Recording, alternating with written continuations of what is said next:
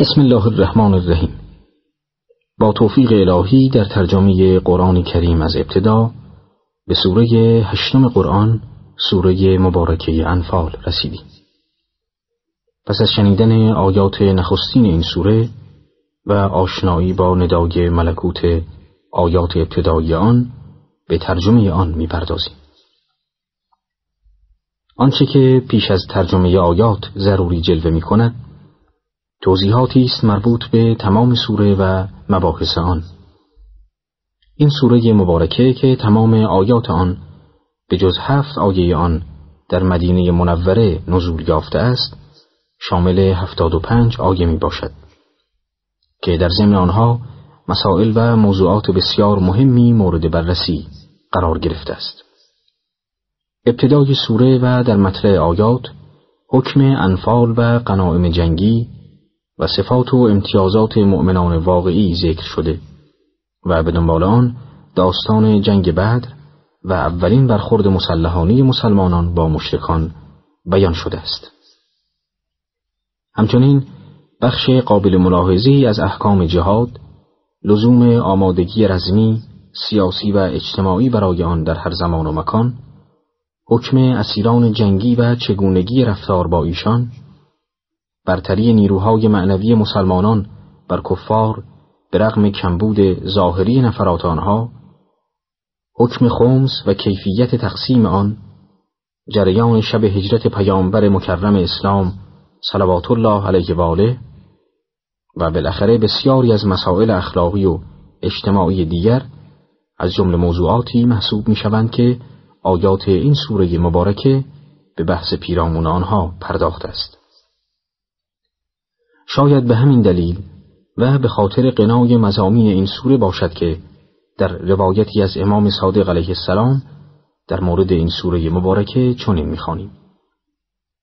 کسی که سوره انفال و براعت را در هر ماه بخواند هرگز روح نفاق و درویی در وجود او داخل نخواهد شد و از پیروان حقیقی امیر مؤمنان علی علیه السلام خواهد بود زیرا که خواندن مقدمه است برای اندیشه و اندیشه وسیله است برای فهم و فهم مقدمه است برای عمل.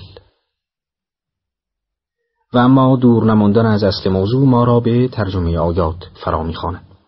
به نام خداوند بخشنده مهربان. ای پیامبر از تو درباره انفال سوال می کنند بگو انفال از آن خدا و پیامبر است. پس تقوای الهی را پیش سازید و میانی خیش را اصلاح کنید و خدا و پیامبرش را فرمان برید اگر از گروه مؤمنان هستید. بنابر آنچه که نقل شده است این آیه در قذوه بدر فرود آمده و در شعن عدهای از مسلمین نازل شده است که بر سر قناعم جنگی و چگونگی تقسیم آن دچار اختلاف نظر شدند. آیه پس از نزول انفال را متعلق به خدا و پیامبر گرامیش معرفی و مؤمنان را به پرهیزکاری و آشتی دادن میان برادران دینی و فرمانبری از خدا و رسول سفارش می کند. انفال از ماده نفل به معنی زیادی گرفته شده و وجه تصمیه نمازهای مستحب نافله نیز همین اضافه بودن آنها بر واجبات است.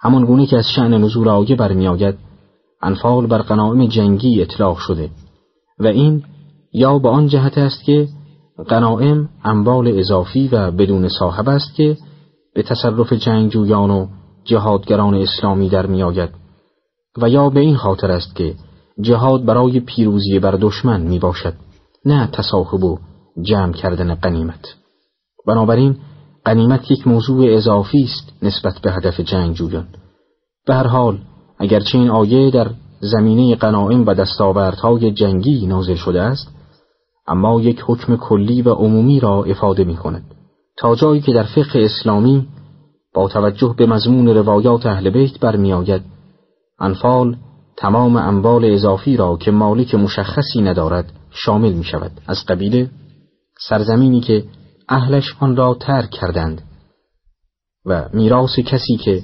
وارثی ندارد.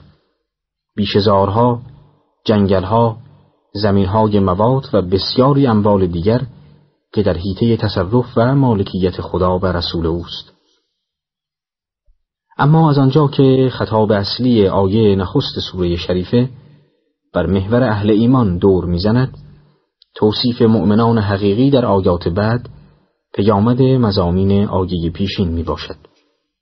در ترجمه آیات چنین می‌خوانیم که جز این نیست که مؤمنان آنانند که هرگاه یاد خدا شود دلهاشان ترسان گردد و هنگامی که آیتهای او برایشان خوانده شود بر ایمانشان بیفزاید و مؤمنان آنانند که بر پروردگارشان توکل می کنند. آنان که نماز را به پای می دارند و از آنچه روزیشان داده ایم انفاق می کنند. مؤمنان حقیقی و راستین ایشانند و ایشان را نزد پروردگارشان درجاتی است و آمرزشی و روزی گرامی. این آیات پنج خصیصه از خصایص برجسته مؤمنان را ذکر کرده است که می‌تواند محک و معیاری برای شناخت مؤمنان حقیقی و حقیقت ایمان ایشان به حساب آید. سه قسمت از این خصوصیات مربوط به شعون قلب و دل می باشد و دو قسمت اخیرش مربوط به اعمال جواره است. این ویژگی ها مرتب به ترتیب طبیعی سلوک انسان طالب وصول به مراتب و درجات عالیه قرب بوده و از اشراق نور ایمان بر قلب و ایجاد ملکی خوف آغاز شده پس از طی مراحل یقین و عبودیت به قیام به رفع هوایج عامه و سفر از حق به خلق ختم می گردد و بالاخره این فراز از آیات به ذکر مراتب قرب و درجات و کرامات معنوی اهل ایمان و پاداش و جزای ایشان پایان میپذیرد. اما آنچه که ظاهر سیاق آیات بعد افاده می کند ارتباط و پیوستگی آن با مفهوم و مضمون آیه نخستین سوره است.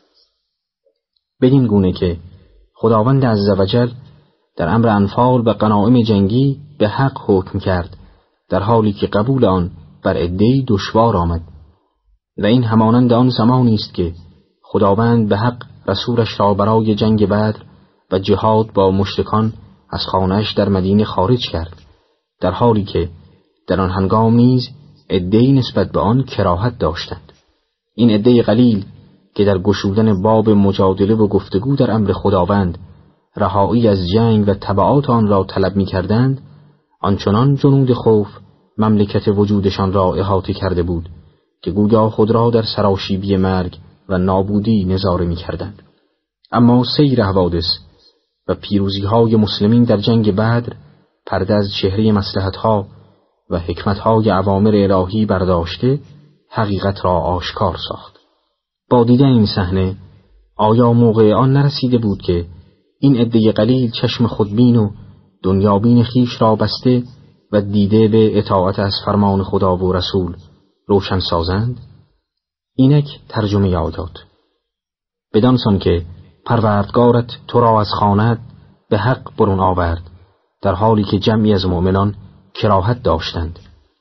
پس از پدیدار شدن حق با تو در آن مجادله کرده و می ستیزند گویا در حالی که خود می نگرند به سوی مرگ رانده می شوند.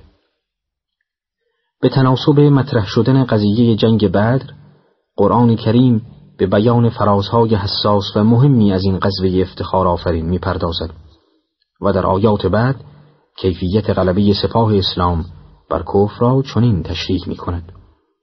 هنگامی که خدا وعده می داد که یکی از دو گروه از آن شماست و دوست می داشتید که آن گروه که دارای شوکت و توانایی نیستند از آن شما باشد و خداوند می‌خواهد که احقاق حق به عمل آورد و دنبالی کافران را قطع کند.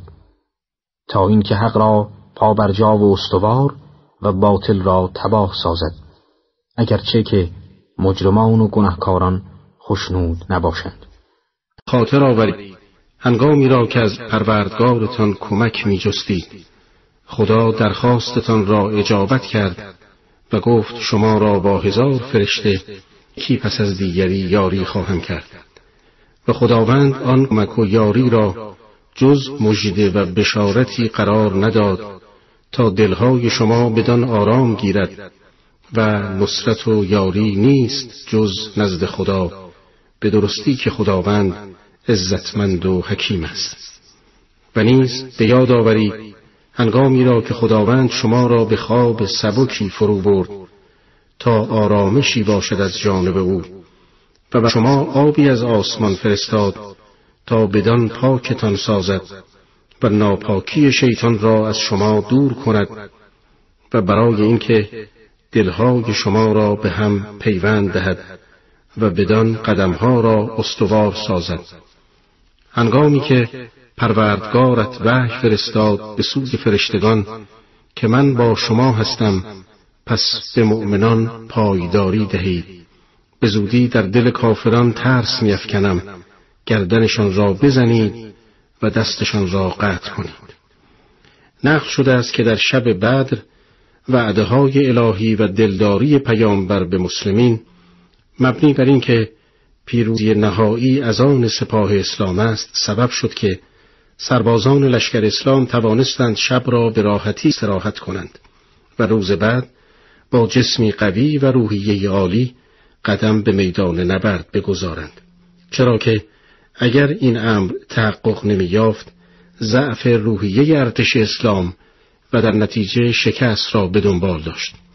مشکل دیگری که بیم جنگجویان سپاه پیامبر را افسوده بود وضعیت منطقه بود که به واسطه پوشیده شدن آن از شنهای نرم و رمل حرکت و سرعت انتقال در آن مشکل بود و می توانست عاملی برای ناکامی محسوب شود. در آن شب باران بسیاری بارید و یاران رسول خدا توانستند وضوع بگیرند و خود را تطهیر کنند.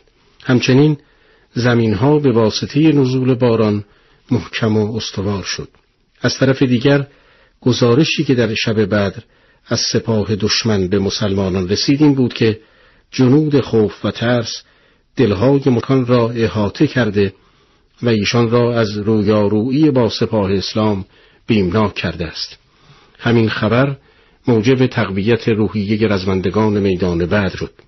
علاوه بر آنکه وعدههای الهی مبنی بر حضور مستقیم ملائکه اله صحنه کارزار در ثبات قدم و استواری رزمندگان تأثیر به سزایی گذاشت. آری امدادهای الهی و از خودگذشتگی و ایثار یاران رسول خدا دست به دست هم داد و اولین نبرد و رویارویی مسلحانه مشرکان و مؤمنان را به نفع سپاه اسلام خاتمه داد. در دنباله آیات چنین می‌خوانیم. ذالک و انهم شاق الله و رسوله. این بدان سبب است که ایشان با خدا و رسولش در افتادند. و هر که با خدا و رسولش در افتد پس همانا خداوند شدید العقاب و سخت کیفر است. ای کافران آن عذاب و شکنجه از آن شماست. پس آن را بچشید و همانا برای کافران عذاب آتش است. به دنبال ذکر وقایع غزوه بدر قرآن یک قاعده و اصل کلی را در مورد تمام جنگ ها متذکر شده و میفرماید یا ایها الذین آمنو اذا لقیتم الذین کفروا زحفا فلا تولوهم الادبار. ای کسانی که ایمان آورده اید هنگامی که با انبوه کافران در میدان نبرد روبرو شدید با آنها پشت نکنید و هر کس در آن هنگام به کافران پشت کند. بیگمان به غضب الهی روی آورده و جایگاهش جهنم است چه بد فرجامی است. مگر آنکه خواسته باشد عرصه پیکار را تغییر دهد یا به گروهی دیگر و جنگ جویان دیگر بپیوندند همان گونه که ملاحظه می شود اسلام و قرآن فرار از جنگ را گناه بزرگی شمرده و از زمره گناهکاران کبیره به حساب آورده است. اما در این حال آن را مطلقا مذمت نکرده بلکه راه را برای بعضی مانورها و روشهای جنگی و تاکتیکی باز گذاشته است. بدین گونه که در دو صورت اجازه گریز از دشمن را داده است. اولا که جنگجویان به عنوان روش مبارزه عقب نشینی کنند تا قافلگیرانه بر دشمن ضربه بزنند یا برای حمله مجدد تجدید قوا کنند. دیگر اینکه مبارزی که خود را در میدان جنگ تنها دیده به گروهی از سپاه اسلام ملحق شود. سپس خداوند تبارک و تعالی برای آن که اهل ایمان به سبب پیروزه های جنگ بعد جامعه کبر و غرور برتن نکنند بلکه حتی اندیشه آن را در مخیله خود نپرورند چنین می‌فرماید که پس شما ایشان را نکشتید ولیکن خداوند آنها را کشت. و ما رمیت از رمیت ولکن الله رما. و تو نینداختی تیرها را آنگاه که انداختی. ولیکن خداوند آن تیرها را بینداخت تا بیازماید مؤمنان را از جانب خود آزمایشی نیکو. به درستی که خداوند شنوا و داناست. آری این چنین است و این خدا که نیرنگ کافران را بی اثر می کند قریش که دیده حقبینشان کور شده بود قبل از خروج از مکه دست بر پرده های خانه کعبه زدند و گفتند خدایا از میان این دو گروه آنکه برتر و هدایت یافته تر و گرامی تر است پیروز کن. لذا در پایان جنگ بدر آیه نازل شد و خطاب به مشرکان چنین فرمود اگر فتح و پیروزی می‌خواهی پس به تحقیق پیروزی فرا رسید. و اگر از جنگ باز ایستید آن برای شما بهتر است. و اگر بازگردید ما نیز باز خواهیم گشت. و جمعیت شما هر چند زیاد باشد شما را از یاری خدا بی نیازتان نخواهد کرد. و خداوند با مؤمنان است. در آیات بیستم تا بیست و سوم این سوره مبارکه می‌خوانیم یا ایها الذین آمنوا اطیعوا الله و رسوله ولا تولوا عنه. و انتم تسمعون شما که ایمان دارید فرمانبر خدا و پیامبر شوید و در حالی که سخن او را میشنوید از او روی بر نگردانید و چون آن کسان مباشید که گفتند شنیدیم ولی نمیشنیدند بدترین جنبندگان به نظر خدا آن گروه کر و گنگند که خردورزی نمی کنند. اگر خدا در نهاد آنها خیری سراغ داشت استعداد استماعشان داده بود و اگر هم آنان را شنوا ساخته بود باز هم برمیگشتند و روی گردان می شدند. این آیات به دنبال بحثهای گذشته در زمینه دعوت مسلمانان به اطاعت کامل از پیامبر اسلام در جنگ، صلح و در همه برنامه هاست. لحن آیات نشان می دهد که بعضی از مؤمنان از وظایف اصلی خود کوتاهی کرده بودند.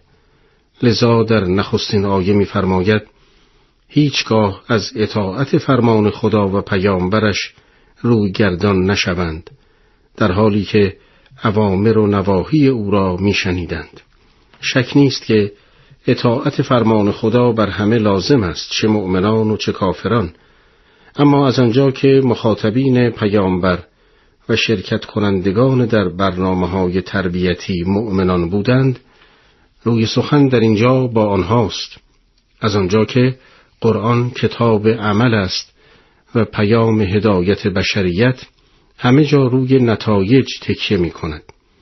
اصولا هر موجود بیخاصیتی را معدوم و هر زنده بی حرکت و بی اثری را مرده و هر عضوی از اعضای انسان که در مسیر هدایت و سعادت او اثر بخش نباشد همانند فقدان آن می در این آیات نیز کسانی که ظاهرا گوشهای سالم دارند ولی در مسیر شنیدن آیات خدا و سخنان حق و برنامه های سعادت بخش نیستند آنها را فاقد گوش می داند. و کسانی که زبان سالمی دارند اما مهر سکوت بر لب زده نه دفاعی از حق می کنند و نه مبارزه ای با ظلم و فساد و نه امر به معروف و نهی از منکر و این نعمت بزرگ خدا را در مسیر بیهودگویی تملق و چاپلوسی در برابر صاحبان زر و زور و تقویت باطل به کار می‌گیرند همچون افراد لال و گنگ می‌داند. و آنان که از نعمت هوش و عقل بهرهمندند اما درست نمی اندیشند همچون دیوانگان می شمارد. در آیات 24 تا 26 چنین می‌خوانیم. یا ایها الذین آمنوا استجیبوا لله وللرسول اذا دعاکم لما یحییکم. شما که ایمان دارید خدا را اجابت کنید و پیامبرش را نیز. چون شما را به چیزی که زندگیتان میبخشد دعوت کند اجابت کنید و بدانید که خدا میان آدمی و قلب او حائل می شود و در پیشگاه او محشور می شوید و بترسید از فتنه ای که چون فرا رسد تنها ستمگران را فرا نخواهد گرفت و بدانید که خداوند سخت کیفر است و به یاد دارید زمانی را که در زمین اندک مستضعفانی بودید. و می ترسیدید که مردم شما را از میان بردارند. اما خدا پناهتان داد و به نصرت خیش نیرومند کرد و از چیزهای پاکیزه روزیتان داد. باشد که سپاس او دارید. به دنبال آیات گذشته که قرآن مسلمانان را به علم و عمل و اطاعت و تسلیم دعوت می کرد در این آیات همان هدف را از راه دیگری دنبال می کند و با سراحت میفرماید که دعوت اسلام دعوت به سوی حیات و زندگی است. حیات معنوی حیات مادی حیات فرهنگی و حیات سیاسی اخلاقی و بالاخره حیات و زندگی در تمام زمینه ها از اینجا به خوبی معلوم می شود آنها که دین و مذهب را در یک سلسله برنامه های خشک و بیروح و خارج از محدوده زندگی و در حاشیه برنامه های فکری و اجتماعی میپندارند چقدر در اشتباهند. آین هدف بخش اسلام بران است که در همه زمینه های زندگی انسان حرکت ایجاد کند، فکر و اندیشه بدهد، احساس مسئولیت بیافریند، همبستگی، اتحاد، ترقی و تکامل ایجاد کند و به تمام معنا حیات آفرین باشد. در ادامه آیات در آیات 27 و 28 می‌خوانیم شما که ایمان دارید به خدا و پیامبر خیانت نکنید و در امانتهای خودتان آگاهانه خیانت نکنید. بدانید که دارایی ها و فرزندان وسیله آزمایش شمایند و پاداش بزرگ نزد خداست. در نخستین آیه خداوند روی سخن را به مؤمنان می کند و میفرماید به خدا و پیامبرش خیانت نکنید.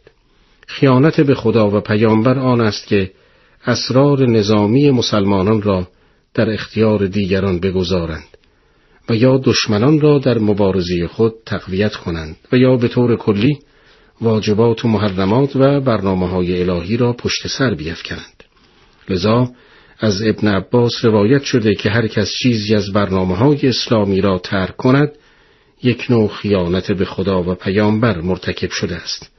خیانت در اصل به معنای خودداری از پرداخت حقی است که انسان پرداختن آن را تعهد کرده و آن ضد امانت است. امانت گرچه معمولا به امانتهای مالی گفته می شود ولی در منطق قرآن مفهوم وسیعی دارد که تمام شعون زندگی اجتماعی، سیاسی و اخلاقی را در بر می گیرد.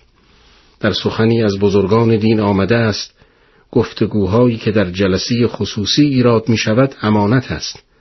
به هر حال خیانت در امانت از منفورترین اعمال و از زشترین گناهان است. کسی که در امانت خیانت می کند در حقیقت منافق است. چنانچه در حدیثی از پیامبر آمده است که نشانه منافق سه چیز است. هنگام سخن دروغ می گوید و به هنگامی که وعده می دهد تخلف می کند و زمانی که امانتی نزد او بگذارند خیانت می کند و چنین کسی منافق است. هرچند روزه بگیرد نماز بخواند و خود را مسلمان بداند. در مطلع آیات قرآن پیرامون تقوا و پرهیزکاری سخن آمده است و اثرات آن را چنین معرفی می کند.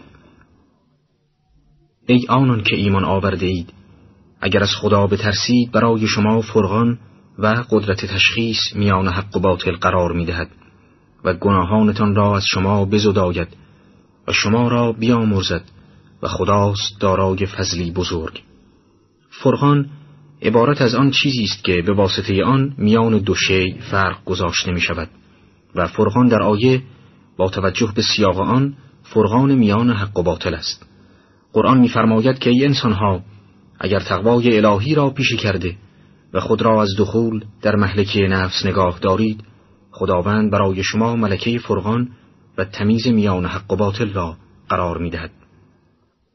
حال می‌خواهد این حق و باطل در اعتقادات باشد مثل اینکه انسان میان ایمان و کفر و هدایت و زلالت فرق بگذارد و یا اینکه در عمل باشد به اینکه انسان میان طاعت و معصیت تمیز دهد و یا در رأی و نظر باشد به اینکه انسان میان ثواب و خطا تفاوت قائل شود انسان در مسیر حوادث زندگی و فراز و نشیبهای آن همواره خطراتی را در پیش رو دارد که گذشتن از آنها تنها با روشنبینی و تشخیص دقیق میان طریق ثواب و خطا میسر است قرآن این روشنبینی و دقت نظر را در پرتو انوار تقوا می نگرد.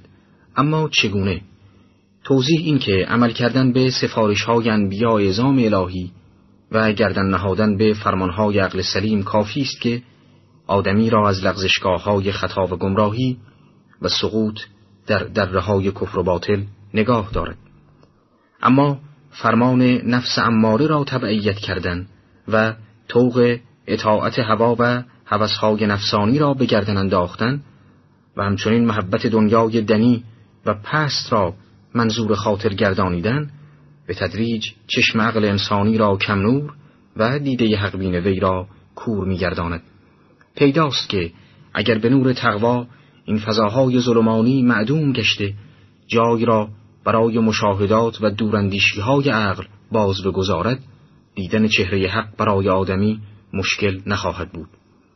در ارتباط با آیات پیشین این سوره آیه سیوم به بیان نعم و منن الهی بر جماعت مسلمین بازگشته چنین می‌فرماید. به خاطر بیاور هنگامی را که کافران میاندیشیدند تا تو را باز دارند یا بکشند و یا اخراجت کنند ایشان چاره میاندیشند و خداوند تدبیر می‌کند و خداوند بهترین تدبیر کنندگان است. این آیه اشاره می کند به حوادث مقارن با هجرت رسول اکرم صلوات الله علیه و آله و توطعه ها و دسیسه های مشتکان برای قتل آن سرور موجودات و محور کائنات مشتکان در اوائل ظهور اسلام برای آین نوپای اسلام و حضرت خاتم الرسول صلوات الله علیه و آله توطعه کرده و در این مورد به مشورت پرداختند. ادهی نظر دادند که باید محمد را به زندان انداخت و گروهی قائل به تبعید وی بودند تا اینکه همه در برابر پیشنهاد ابو جهل سر تسلیم فرود آورده عزم بر قتل آن بزرگوار جزم کردند خداوند به وسیله جبرئیل امین رسول گرامی خود را از این امر آگاه ساخته و نقشه شوم دشمنان را نقشه براب کرد آیات پس از اشاره به منطق عملی کفار و مشرکان مکه منطق فکری و اناد ایشان با حق را چنین منعکس می کند. و هنگامی که بر ایشان آیتهای ما خوانده شود گویند همانا شنیدیم. اگر می‌خواستیم همانند این را می‌گفتیم. نیست این جز افسانه های باستان. و هنگامی که گفتند بار خدایا اگر این حق است از جانب تو پس ببار بر ما سنگی از آسمان و یا بیاور بر ما عذابی دردناک. مشکان با این سخنان می‌خواستند بفهمانند که ذره به حق بودن شریعت مقدس اسلام ایمان ندارند و یا اینکه قصد اغفال مردم و بی نمودن ایشان به آیات قرآن و آین توحید را در سر می پرورندند. به هر حال قرآن در پاسخ ایشان میفرماید خداوند با بودن تو در میان ایشان آنها را عذاب نخواهد کرد و خداوند عذاب کننده ایشان نیست در حالی که ایشان طلب آمرزش کرده استغفار می کنند. برداشتی که از این آیه می شود این است که همواره وجود پربرکت پیامبر اسلام که رحمت للعالمین است و همچنین طلب عفو و استغفار از خداوند قفار مانع نزول عذاب و بلا بر اهل زمین است لذا در حدیث معروفی که از علی علیه السلام نقل شده چنین می‌خوانیم که در روی زمین دو امان از عذاب الهی بود و یکی از آنها برداشته شد. همکنون به دومی تمسک جوید. سپس حضرت آیه ای را که ترجمه آن را بیان کردیم تلاوت فرمودند. همچنین آیه مذکور شاهدی است بر اثبات این حقیقت که بسیاری از گناهان انسان می‌تواند سرچشمه نزول بلا و گرفتاری بر انسان باشد. در ترغیب آیات قبل در آیه سی و چهارم می‌خوانیم چیست برای آنان که خدا عذابشان ننماید در حالی که از مسجد الحرام باز می‌دارند و اینان سرپرستان و نگهدارندگان آن نیستند جز پرهیزکاران سرپرستان آن نخواهند بود ولیکن بیشترشان نمی‌دانند. آیه بعد ادامه می‌دهد دعا و درخواست ایشان در نزد خانه خدا نبود مگر سوت زدن و دست بر دست کوفتن. پس بچشید عذاب را به سبب آنکه کافر بوده و نمیگروید در توفیق و سازگاری مفهوم این آیات با آیه قبل که میفرمود خداوند مشتکان را عذاب نمی کند گفته شده است که منظور از عذاب در آیه قبل نازل کردن بلاهایی است که بر امتهای پیشین همچون قوم لوط نازل می‌شد. و این عذاب است که برداشته شده است. اما منظور از عذاب در این آیات کشته شدن و اسیر گشتن کفار و مشرکان است که به دست مؤمنان در جنگ بعد و دیگر جنگ ها واقع شد. شاهد بر این مدعا آن آیات قرآنی است که کشته و اسیر شدن کفار به دست مسلمین را عذاب برشمرده است. سپس خداوند مشتکان را برای خرج کردن انبال و دارایی هایشان در راه باطل نکوهش کرده و میفرماید آنان که کافر شدند اموالشان را برای بازداشتن مردم از راه خدا انفاق می کنند. پس انفاق می کنند این اموال را سپس مایه حسرت ایشان خواهد بود و پس از آن شکست خواهند خورد و آنان که کف ورزیدند در دوزخ محشور خواهند بود تا خدا ناپاک را از پاک جدا سازد و برخی از ناپاکان را با برخی قرار داده. سپس همه را گرد آورده در دوزخ قرار دهد و آنها زیانکارانند. آنچه در این آیه آمده است در جهان امروز نیز نمونه های فراوانی دارد. نیروهای اهریمنی استعمار و طرفداران ظلم و فساد و ستمگری و حامیان مذاهب خرافی و باطل سرمایه های کلانی برای پیشبرد اهداف و برنامه هایشان و بازداشتن انسانها از راه حق به اشکال مختلفی مصرف می کنند. اما امروز این حقیقت مسلم گشته است که افراد زرخرید و مزدور و آنها که به عشق مال و ثروت نبرد می کنند هرگز نمی توانند در برابر افراد با ایمانی که به خاطر هدف مقدسی می جنگند بیستند. در آیات سی و هشتم تا چهلم این سوره شریفه می‌خوانیم به کسانی که کفر میورزند بگو اگر دست بردارند گذشته ها را به آنها ببخشند و اگر بازگردند رسم گذشتگان جاری می شود با کافران کارزار کنید تا فتنه نماند و دین همه دین خدا گردد. پس اگر باز ایستادند خدا کردارشان را می بیند و اگر سرباز زدند بدانید که خدا مولای شماست و نیکو یاوری است.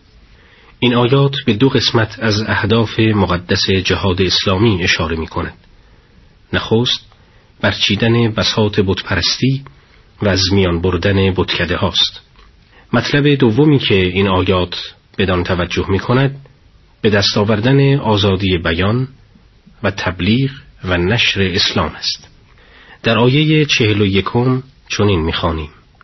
اگر به خدا و آنچه بر بنده خود در روز فرقان روز بدر روز تراقی دو گروه نازل کرده ایم ایمان آورده اید بدانید که هرگاه چیزی به قنیمت گرفتید خمس آن از خدا و پیامبر و خیشان و یتیمان و تنگ دستان و در راه ماندگان است و خدا به همه چیز تواناست این آیه شریفه در ادامه آیات جهاد کیفیت تقسیم قناعم جنگی را بیان می کند. اما کلمه قنیمت در این آیه شریفه منحصر به قناعم جنگی نیست و به مفهوم هر گونه فایده است که از طریق تجارت یا کسب و کار و یا جنگ به دست می آید. و اگرچه موضوع نزول آیه قناعم جنگی است ولی کلمه قنیمت همان گونه که گفتیم معنی وسیعی دارد و هر گونه درآمدی را شامل می شود و دلیل روشنی بر اختصاص آن به قناعم جنگی در دست نیست. در تفسیر مجمع البیان آمده است علمای شیعه معتقدند که خمس در هر گونه فایده ای که برای انسان فراهم می گردد واجب است. اما از اینکه از طریق کسب و تجارت باشد یا از طریق گنج و معدن و غیره زیرا در عرف به تمام اینها قنیمت گفته می شود در آیه شریفه سهمی از خمس به خداوند تبارک و تعالی اختصاص یافته است. این عنوان به خاطر اهمیت بیشتر روی اصل مسئله خمس و تأکید و تثبیت ولایت و حاکمیت پیامبر و رهبر حکومت اسلامی است. یعنی همان گونه که خداوند سهمی را برای خیش قرار داده و خود را سزاوارتر به تصرف در آن دانسته است پیامبر و امام را نیز به همان گونه حق ولایت و سرپرستی و تصرف داده. وگرنه سهم خدا در اختیار پیامبر قرار خواهد داشت و در مصارفی که پیامبر یا امام صلاح می‌داند مصرف میگردد و خداوند نیاز به سهمی ندارد. در آیات چهل و دوم تا چهل و چهارم در خصوص میدان جنگ بدر میفرماید شما در کرانه نزدیکتر بیابان بودید و آنها در کرانه دورتر بودند و آن قافله در مکانی فروتر از شما بود و کاروان قریش دور از شما بود و موقعیت چنان بود که اگر وعده کرده بودید در وصول به میادگاه اختلاف می کردید و به موقع نمی رسیدید ولی چنین شد تا خدا کاری را که انجام شدنی بود به پایان برد.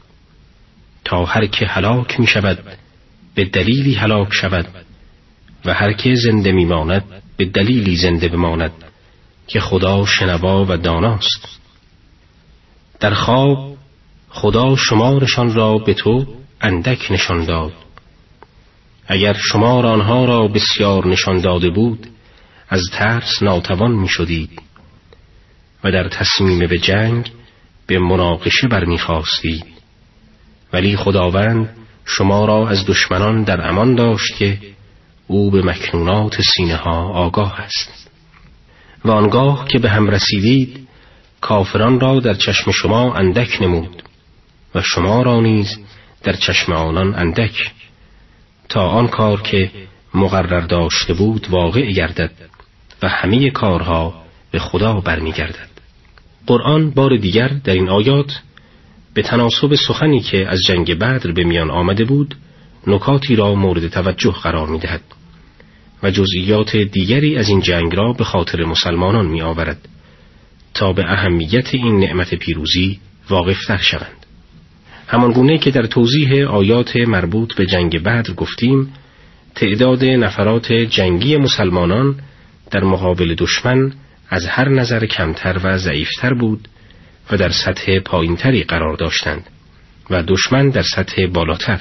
لذا قرآن می‌فرماید شرایط چنان بود که اگر از قبل آگاهی داشتید و می‌خواستید در این زمینه با یکدیگر وعده و قراردادی بگذارید حتما گرفتار اختلاف در این میعاد می شدید زیرا بسیاری از شما تحت تأثیر وضع ظاهری و موقعیت ضعیف خود در مقابل دشمن قرار می گرفتید اما خداوند شما را در مقابل یک عمل انجام شده قرار داد تا در پرتو این پیروزی معجزه آسا حق از باطل شناخته شود و آنها که گمراه شدند با اتمام حجت باشد.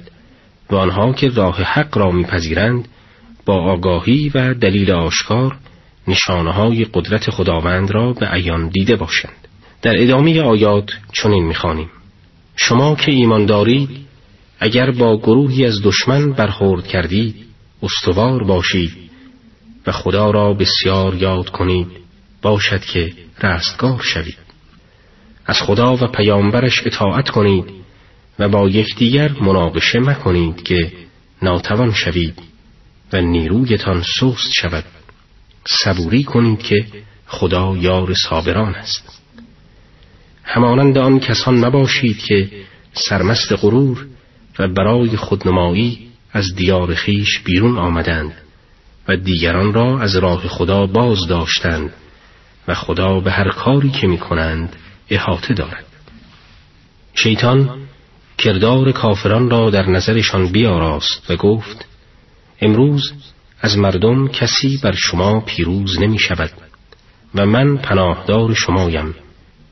ولی چون دو گروه با هم برخورد کردند او بازگشت و گفت من از شما بیزارم که من چیزی می بینم که شما نمی بینید. من از خدا می ترسم که او به سختی عقوبت می کند. در این آیات شش پیام مهم به مسلمانان داده شده است.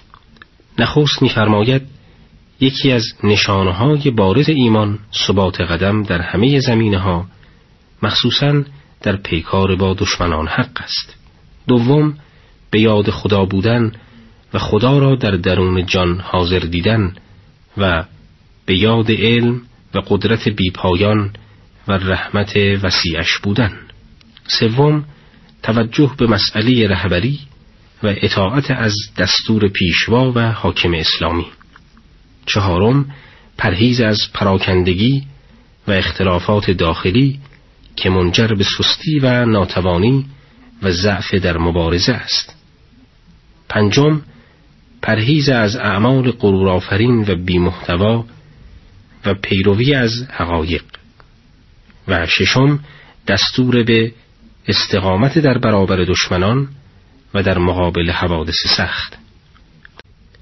در آیات چهل و نهم تا پنجاه و یکم آمده است منافقان و کسانی که در دلهایشان مرضی بود می‌گفتند مؤمنان را دینشان مقرور کرده است و هر کس به خدا توکل کند او نیرومند و فرزانه است. اگر ببینی آن دم که فرشتگان جان کافران را می‌گیرند و به صورت و پشتهایشان می‌زنند و می‌گویند که عذاب سوزان را بچشید و با آنان خطاب می شود این سزای اعمالی است که پیش از این کرده بودید و خدا به بندگانش ستم روا نمی دارد. در این آیات صحنه دیگری از مسائل جنگ بدر به تناسب موضوع بحث ترسیم شده است. بدیهی است همانگونه که مردان حق در مسیر تکامل و سیر الله مورد تایید پروردگار و فرشتگان اوگند باطلگرایان و پیروان شیطان در زیر چتر وسوسه های شیطانی و اقوای او گرفتارند به گفته بعضی از مفسران منظور از منافقان در آیه مورد بحث منافقان مدینه است که در ظاهر به صفوف مسلمانان پیوسته بودند و اظهار اسلام و ایمان می کردند اما در باطن با آنها نبودند. آیه بعد صحنه مرگ کفار و پایان زندگی شومشان را مجسم می کند نخست روی سخن را به پیامبر کرده میفرماید اگر وضع عبرتانگیز کفار را به هنگامی که فرشتگان مرگ به صورت و پشت آنها می‌زدند و به آنها می‌گفتند عذاب سوزنده را بچشید مشاهده می‌کردی از سرنوشت رقتبار آنان آگاه می‌شدی. و در پایان آیه اضافه می کند خداوند هیچگاه ظلم و ستم به بندگانش روا نمی دارد و هر گونه مجازات و کیفری در این جهان و جهان دیگر دامان آنها را بگیرد از ناحیه خدا آنهاست.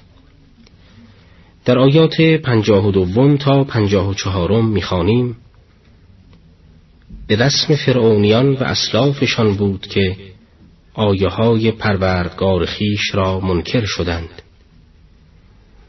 و خدا به گناهانشان معاخذشان کرد که خدا سنگین مجازات است. برای آنکه خدا نعمتی را که به قومی ارزانی داشته است دگرگون نسازد تا آنها خودشان را تغییر دهند. و خدا شنوا و داناست. به رسم فرعونیان و اسلافشان بود که آیه های پروردگار خیش را منکر شدند و به سزای گناهانشان هلاکشان کردیم. و فرعونیان را که همگی ستمگران بودند غرق کردیم. در این آیات به یک سنت همیشگی الهی درباره اقوام و ملتها اشاره می کند تا این تصور پیش نیاید که آنچه درباره سرنوشت مشرکان میدان بدر و سرانجام شوم آنها گذشت یک حکم استثنایی و اختصاصی بوده است. بلکه این اعمال از هر کس در گذشته سرزده و در آینده سرزند نتایجی هلاکتبار در پی خواهد داشت. سپس قرآن این موضوع را با ذکر ریشه اساسی مسئله روشنتر می سازد و میفرماید خداوند هر نعمت و موهبتی را به قوم و ملتی ببخشد هیچگاه آن را دگرگون نمی سازد مگر اینکه خود آن ملت تغییر یابند. به تعبیر دیگر فیض و رحمت خدا بیکران و عمومی و همگانی است. ولی به تناسب شایستگی ها و لیاقت ها به مردم می رسد. در ابتدا خدا نعمت های مادی و معنوی خیش را شامل حال اقوام می کند چنانچه نعمتهای الهی را وسیله‌ای برای تکامل خیش ساختند و از آن در مسیر حق مدد گرفتند و شکر آن را که همان استفاده صحیح است به جا آوردند نعمتش را پایدار بلکه افزون می سازد. اما هنگامی که این مواهب وسیله‌ای برای تقیان و سرکشی و ظلم و بیدادگری و تبعیض و ناسپاسی گردد در این هنگام نعمتها را می‌گیرد و یا آن را تبدیل به بلا و مصیبت می کند. بنابراین دگرگونی ها همواره از ناحیه بندگان است وگرنه مواهب الهی زوال ناپذیر است. با این ترتیب ملت هایی که فکر و اندیشه خود را به کار انداختند و دست اتحاد و برادری به هم دادند و به هنگام لزوم جانبازی و فداکاری کردند به طور قطع پیروزند. اما هنگامی که رکود و سستی جای سعی و تلاش را گرفت و قفلت و بیخبری به جای آگاهی و نفاق و تفرقه به جای اتحاد و تظاهر و ریاکاری به جای اخلاص و ایمان نشست سقوط و هلاکت گریبانگیر آن ملت می شود موضوع مهمی که از این آیات استفاده می شود این است که انسان سرنوشت خاصی که از پیش تعیین شده باشد ندارد.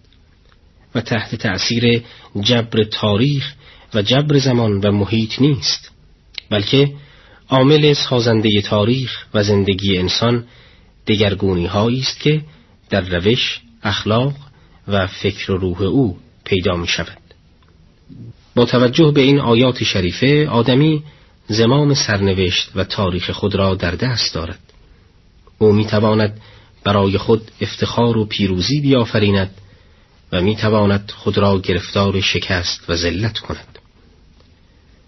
در آیات پنجاه و پنجم تا پنجاه و هشتم سوره شریفه انفال می‌خوانیم بدترین جنبندگان در نظر خدا آن کسانند که به کفر خو کرده اند و ایمان نمی آورند کسانی که از آنها پیمان گرفته ای سپس پیاپی پیمان خیش را می شکنند و هیچ پروا نمی کنند پس اگر آنها را در جنگ بیابی پراکندشان ساز تا پیروانشان نیز پراکنده شوند باشد که عبرت گیرند اگر از گروهی خیانتی بدانستی منصفانه به آنها اعلام کن که خدا خیانتکاران را دوست نمی دارد.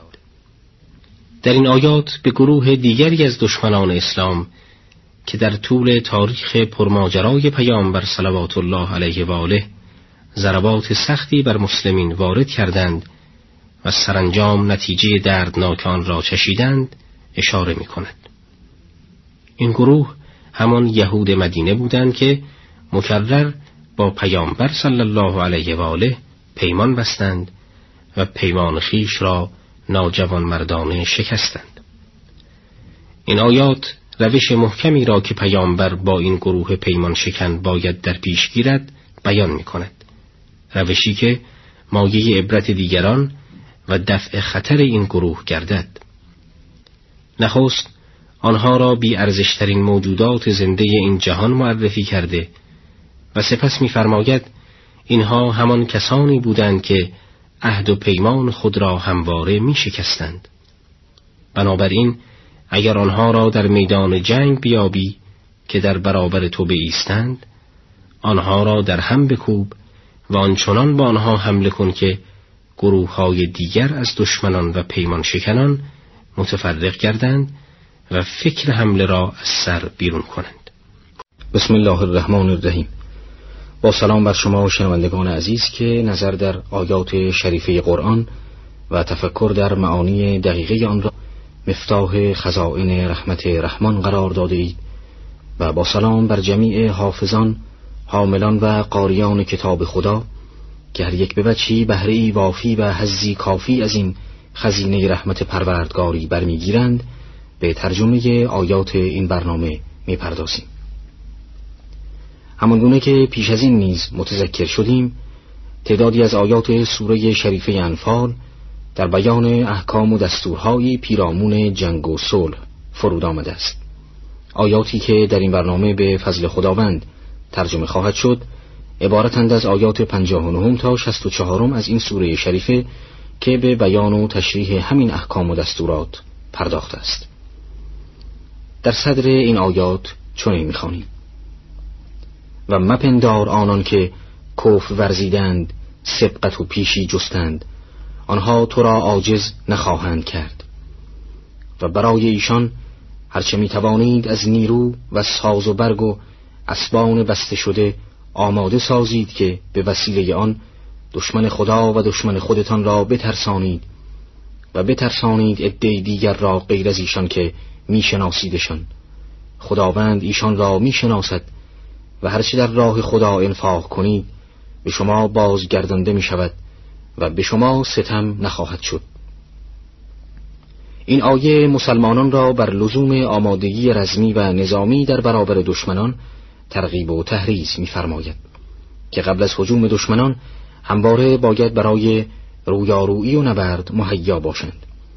همانگونه که از الفاظ و مفاهیم آیه برداشت می شود این آیه تنها منحصر به زمان پیامبر و صدر اسلام نیست بلکه حکمی کلی و عمومی را برای همه مسلمانان در هر زمان و مکان در بردارد کلمه قوه که در آیه به کار رفته و به مهیا کردن آن سفارش شده است هر گونه سلاح جنگی و وسیله دفاعی از قدیمی ترین وسیله همچون اسب و شمشیر گرفته تا جدیدترین سلاحهای پیشرفته امروزی را شامل می شود و مفهوم آن به اسلحه و وسایل مادی منحصر نیست بلکه نیروهای معنوی را نیز در بر می‌گیرد.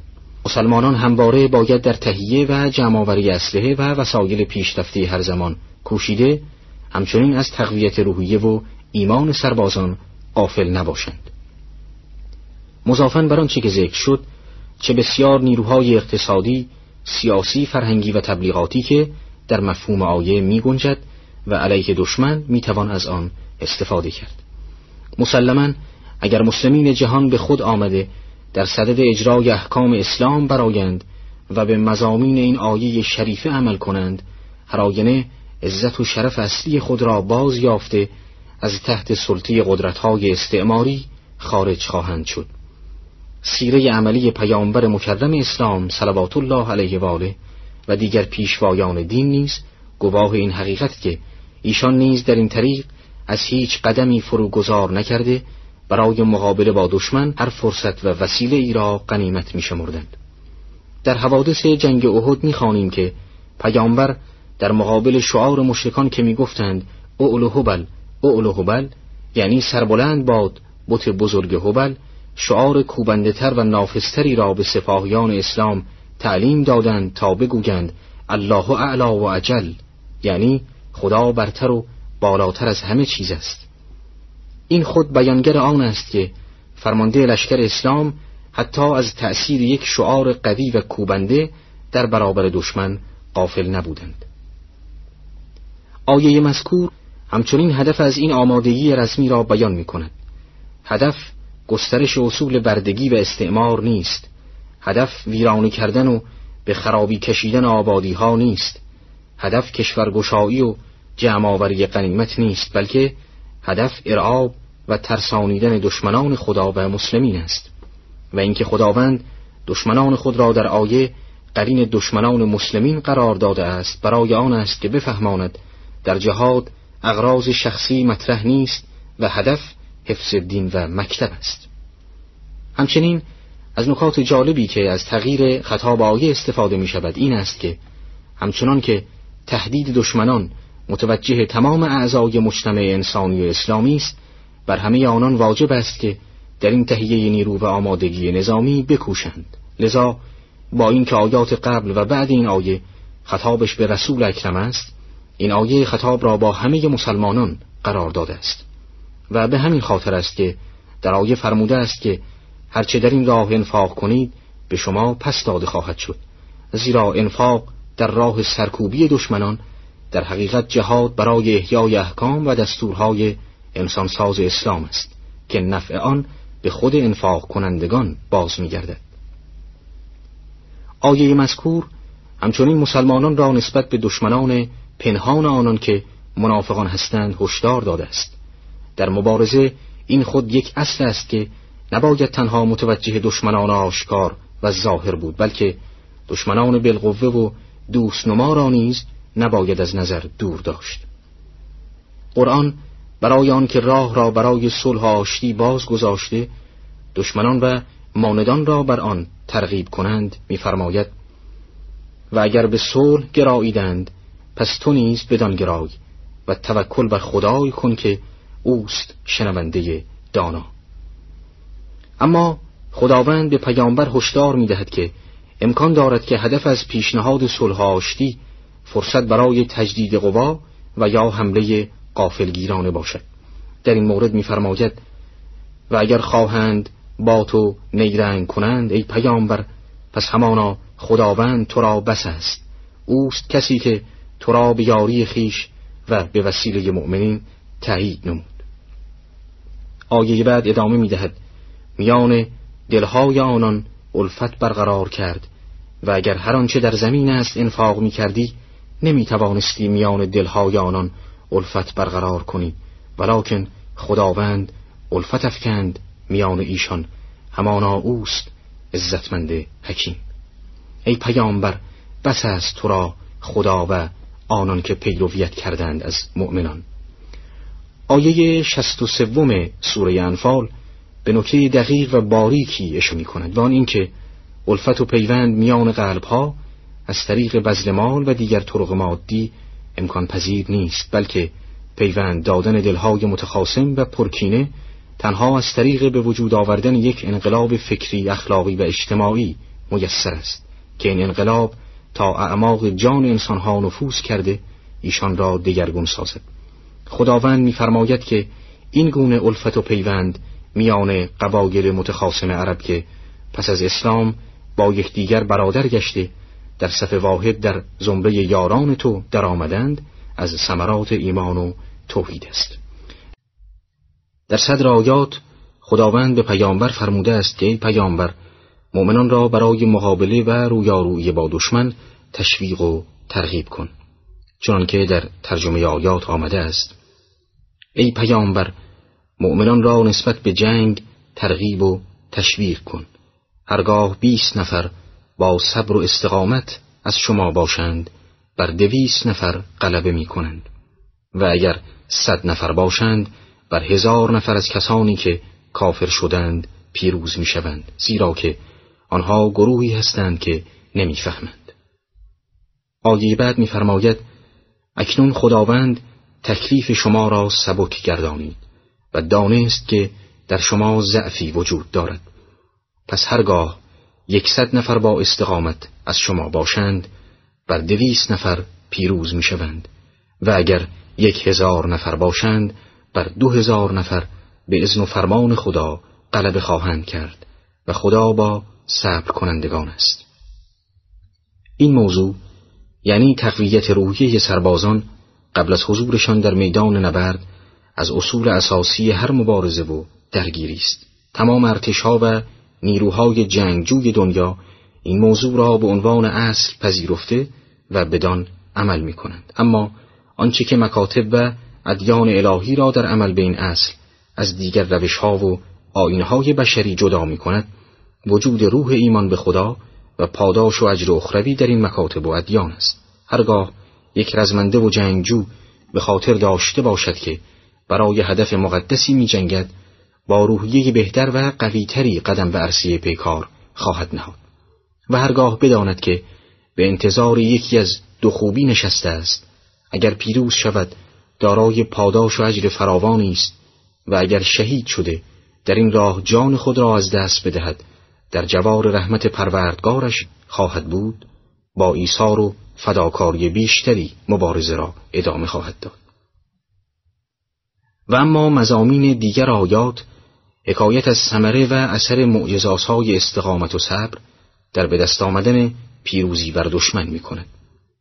زیرا که آیات یک انسان صابر و شکیبا را در مقابل ده انسان که بدین صفت نیکو متصف نباشند قرار داده است از سیاق جملات و تعبیرات آیه پیداست که تکلیف و حکم شرعی را بیان می کند به این ترتیب که مسلمانان نباید در انتظاران بنشینند که نفرات و قوای ایشان با دشمن به حد برابر برسد بلکه اگر طریق استقامت را در پیش گرفته در راه برتری آین الهی پایمردی کنند حتی در صورتی که یک دهم نفرات دشمن باشند باز هم پیروزی و زفر با ایشان است. اما اینکه خداوند در آیه دوم تخفیف داده نسبت یک دهم را به یک دوم رسانیده است به چه معناست؟ آیا همچنان که عدهای از مفسران فرمودند آیه دوم ناسخ آیه اول به شمار می آید در جواب باید بگوییم که آیه دوم نه تنها ناسخ آیه اول نیست بلکه مکمل معنای آن نیز محسوب می شود بدین ترتیب که اگر مسلمانان گرفتار ضعف و سستی بوده از ایمان قوی و مستحکمی برخوردار نباشند مقیاس سنجش همان نسبت یک دوم است. اما اگر ارتش اسلام را جماعتی تشکیل داده باشند که از ایمانی قوی و اراده استوار برخوردارند این نسبت تا ده برابر ترقی می کند. همچنان که رزمندگان بدر به علت برخورداری از قدرت ایمان و استواری اراده حقانیت آیه را به اثبات رسانیدند. به دنبال آیات گذشته در مورد اسیران جنگی و احکام مربوط به ایشان چنین می‌خوانیم هیچ پیامبری سزاوار نیست که افرادی را به اسیری بگیرد مگر اینکه در زمین قدرت پیدا کند شما متاع ناپایدار دنیا را می‌خواهید و خداوند سرای دیگر را و خداوند مقتدر و حکیم است اگر فرمان و حکم سابق خدا نبود مجازات بزرگی به خاطر چیزی که گرفتی به شما می رسید. قرآن میفرماید مسلمانان تا زمانی که جای پای خود را محکم نساخته ضربه های شکننده و کاری بر دشمن وارد نکردند حق گرفتن اسیر را ندارند. در حقیقت قرآن در اینجا یکی از نکات حساس و دقیق جنگاوری و مبارزه را بیان کرده است. زیرا اگر پیکارگران در میدان جنگ از هدف اصلی منحرف شده به جای از بین بردن نیروی دشمن و پراکنده کردن جمعیت آنان به گرفتن اسیر مشغول شوند. احتمال شکست ایشان به مراتب افزایش خواهد یافت. چه بسا این عمل؟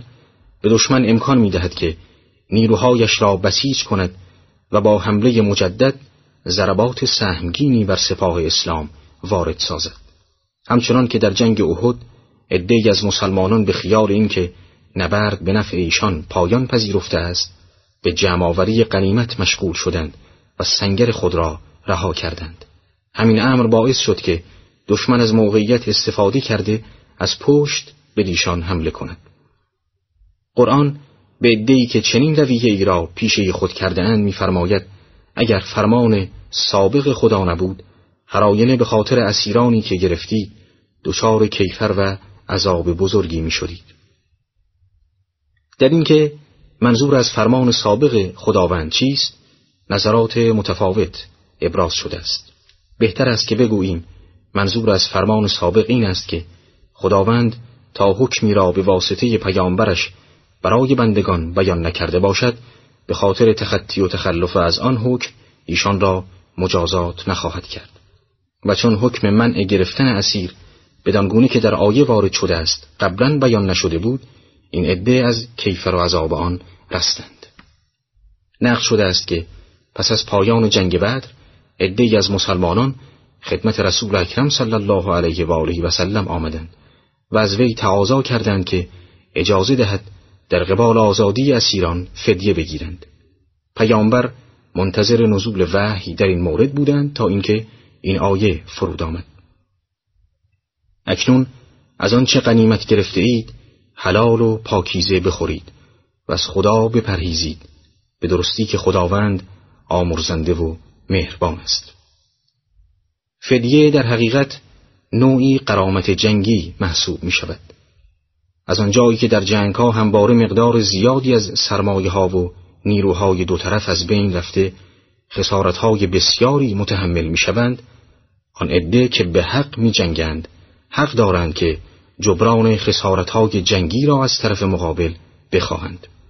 فدیه گرفتن در مقابل آزادی اسیران مقداری از مبلغ این قرامت را تأمین می کند و بالاخره قرآن از تربیت و هدایت اسیران جنگی قافل نشده. خطاب به رسولش میفرماید ای پیامبر به اسیرانی که در دست شما هستند بگو اگر خداوند خیری در دلهای شما بداند بهتر از آنچه از شما گرفته به شما می‌دهد و شما را میبخشد و خداوند آمرزنده و مهربان است. اما اگر بخواهند با تو خیانت کنند پس به تحقیق که آنها پیش از این به خدا خیانت کردند. پس خداوند شما را بر آنها پیروز کرد و خدا دانای حکیم است.